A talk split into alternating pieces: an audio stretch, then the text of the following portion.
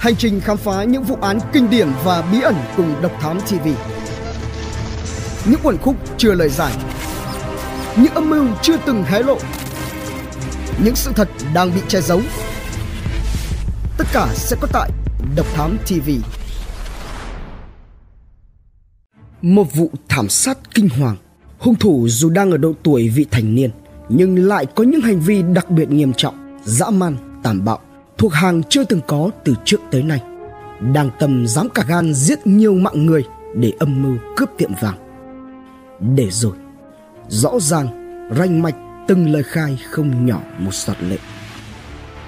Một vụ án không chỉ có kẻ thù ác chịu sự trừng phạt mà còn kéo theo rất nhiều hệ lụy cho cả gia đình, người thân và toàn xã hội. Một ví dụ kinh hoàng nhất của tội phạm vị thành niên trong lịch sử tư pháp Việt Nam – cùng nhiều điều người tính không bằng trời tính và những câu chuyện đằng sau bản án. Tiếp nối phần 1 Hung thủ là ai? Một mình thực hiện tội ác hay có đồng phạm?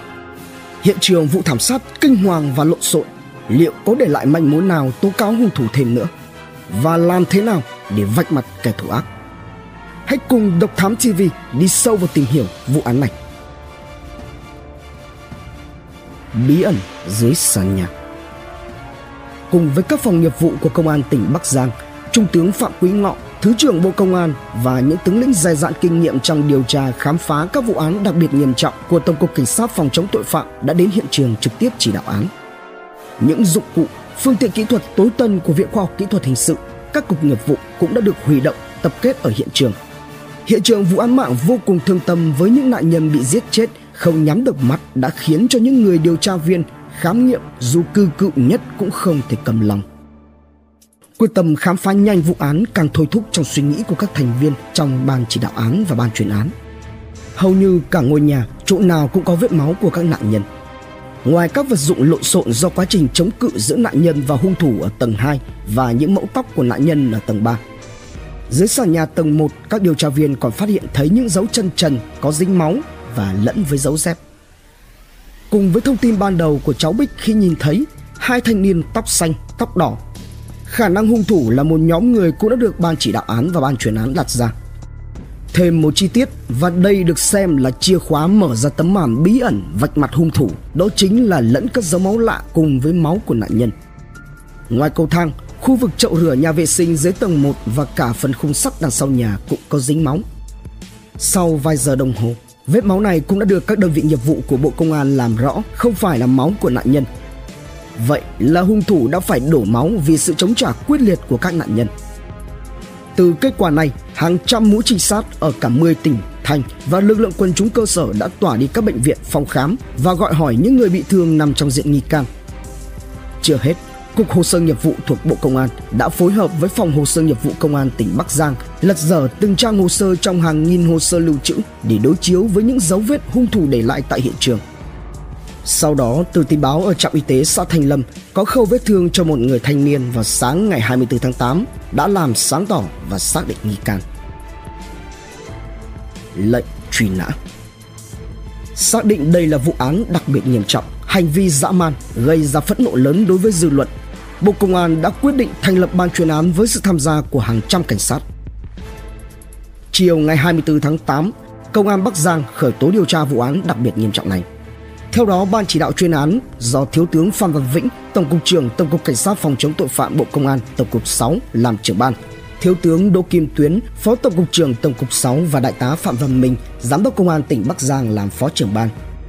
Các thông tin được thu thập và tiến hành quá trình điều tra các nhân chứng lần lượt được thu thập lời khai. Anh Trương Văn Tám vừa là họ hàng, vừa là hàng xóm của gia đình nạn nhân, là người đầu tiên tiếp cận với hiện trường kể lại rằng vào sáng sớm hôm ngày 24 tháng 8, khu vực này có mưa lớn nên nhiều người ngủ say không phát hiện ra dấu hiệu bất thường từ phía căn nhà này. Đến 9 giờ sáng, khách đến giao dịch, xong cửa tiệm vàng vẫn đóng im ỉm. Gọi điện tới máy bàn và di động của ông bà chủ thì không ai nghe. Chiều ngày 26 tháng 8, Trung tướng Phạm Quý Ngọ, Thứ trưởng Bộ Công an cùng Thiếu tướng Đỗ Kim Tuyến, Phó Tổng cục trưởng Tổng cục Cảnh sát phòng chống tội phạm cùng nhiều điều tra viên của Bộ và Công an tỉnh Bắc Giang đã đến kiểm tra hiện trường. Tới ngày 29 tháng 8, qua công tác khoanh vùng, rà soát các đối tượng, cơ quan cảnh sát điều tra phát hiện ra một đối tượng khả nghi là Lê Văn Luyện. Lúc cảnh sát ập vào nhà, Luyện đã bỏ trốn. Khám xét nhà, cơ quan cảnh sát điều tra thu được một số vàng tương đối lớn mang nhãn hiệu Ngọc Bích trong một túi ni lông đựng tới hàng trăm nhẫn dây chuyền vàng ước chừng 50 cây. Chỗ trồn cất dấu vàng nằm ngay sau chuồng lợn gần bờ ao.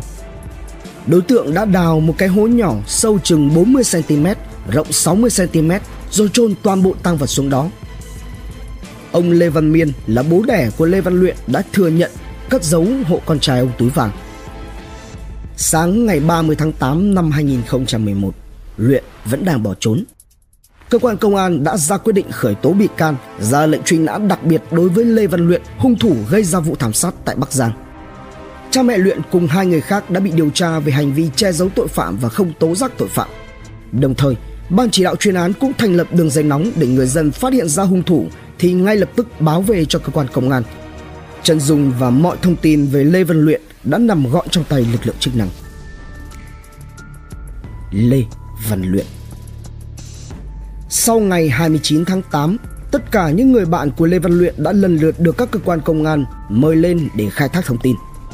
Những thanh niên đồng trang lứa với Lê Văn Luyện buộc phải lắp ghép lại những mảnh ký ức rơi rạc của mình để có thể giúp cho cơ quan điều tra lần ra manh mối dù là nhỏ nhất của tên sát nhân máu lạnh này.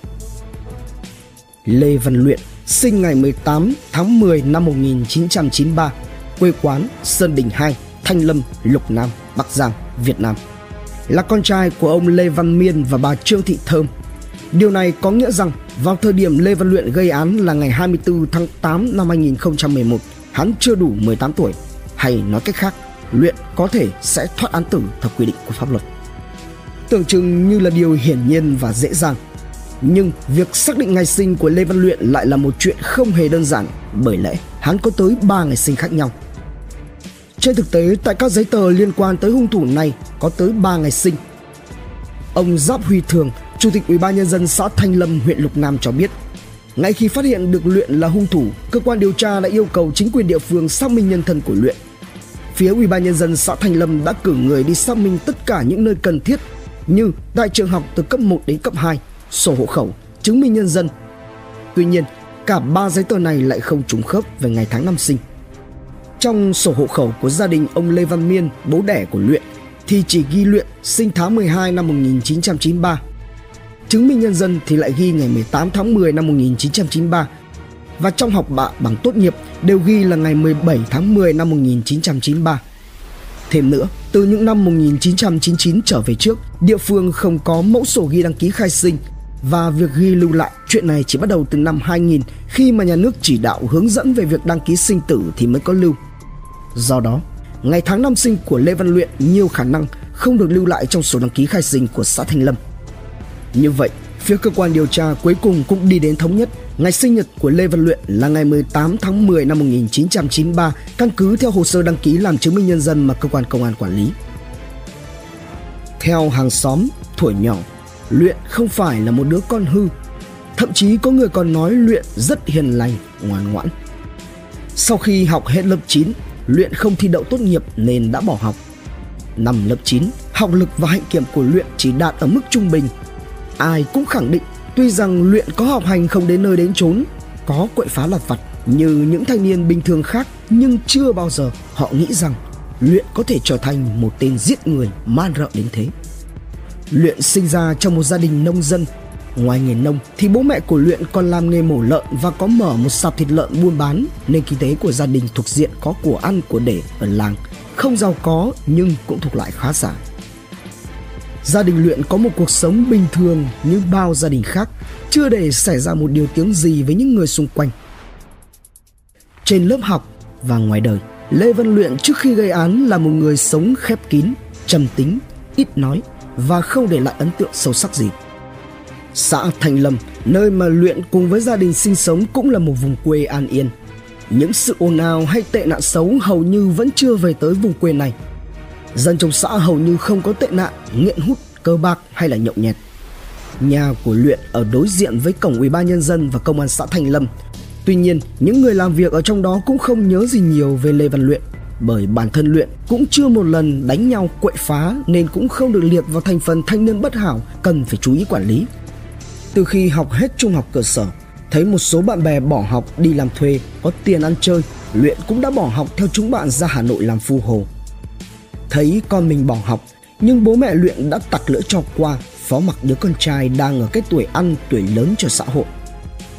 Luyện đi làm như thế nào, kiếm được bao nhiêu tiền, sinh sống ra sao, quan hệ với ai, gia đình luyện đều không biết. Xa gia đình, không có người giáo dục quản lý, định hướng hành vi nên từ suy nghĩ, nhận thức cho đến hành vi của luyện đã bị phát triển lệch lạc, cái tốt, cái xấu lẫn lộn, không có sự phân biệt rõ ràng. Luyện trở thành một con người ham ăn chơi và ham mê điện tử. Trước khi luyện gây án khoảng hơn 10 ngày, gia đình luyện đã đóng cửa sạp thịt lợn. Người dân nghe nói do luyện làm nghề cai thầu xây dựng nhưng bị thua lỗ nên bỏ đi, bố mẹ hắn phải tạm gác chuyện buôn bán lại để đi tìm và thu xếp. Việc trước khi gây án mà Lê Văn Luyện không có ở nhà, ông Lê Văn Nga, ông nội của Luyện cũng cho biết. Bố mẹ Luyện nói Luyện đi làm ăn ở Hà Nội vào khoảng 3 tháng trước, nhưng chẳng ai biết nó làm ăn gì mà dạo này cứ gọi điện về quê nhờ người ra làm thay suốt. Có lần, chú rể của Luyện ra thì bị hắn lấy xe máy và đi luôn từ đó. Trong quá trình điều tra phát họa nên Lê Văn Luyện, nhiều người thân của hắn một mực khẳng định Luyện bị bạn bè lôi kéo thành ra hư hỏng chứ nó tuyệt nhiên không phải là đứa như vậy. Có lẽ bởi đây là cú sốc quá nặng, quá đau đớn, nên họ không dám đối diện với sự thật rằng thằng cháu đích tôn của họ là một kẻ sát nhân trời không dung, đất không tha. Rồi khi luyện lộ rõ chân tướng, tất cả đều bàng hoàng tự hỏi tại sao người bạn của mình lại có thể ra tay tàn độc đến như vậy. Câu hỏi đó dường như vẫn còn để ngỏ vì nó vượt ra ngoài cái suy nghĩ lý tính và logic của mọi người. Phải chăng những ngày tháng sống chung cung cảnh chọc tiết lợn sự chiều chuộng quá mức thiếu dạy dỗ của gia đình, những ngày xa nhà lao vào cuộc sống ngoài xã hội, game, bạo lực đã khiến cho thiếu niên này mất đi định hướng, bỗng nổi điên, lao vào cơn cuồng sát cướp bóc. Tuy nhiên, vẫn còn có những câu hỏi quan trọng hơn luôn chờ được giải đáp lúc bấy giờ. Lê Văn Luyện đang ở đâu? Làm thế nào để bắt được hắn? Thực hiện tội ác như thế nào? Có đồng phạm hay không? Diễn biến tâm lý của kẻ thù ác ra sao? Đón xem vụ án Lê Văn Luyện, phần 3 tại Độc Thám TV.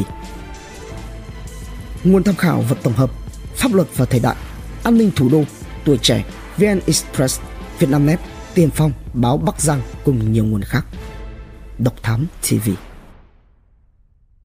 Hành trình khám phá những vụ án kinh điển và bí ẩn cùng Độc Thám TV. Những quần khúc chưa lời giải. Những âm mưu chưa từng hé lộ. Những sự thật đang bị che giấu. Tất cả sẽ có tại Độc Thám TV.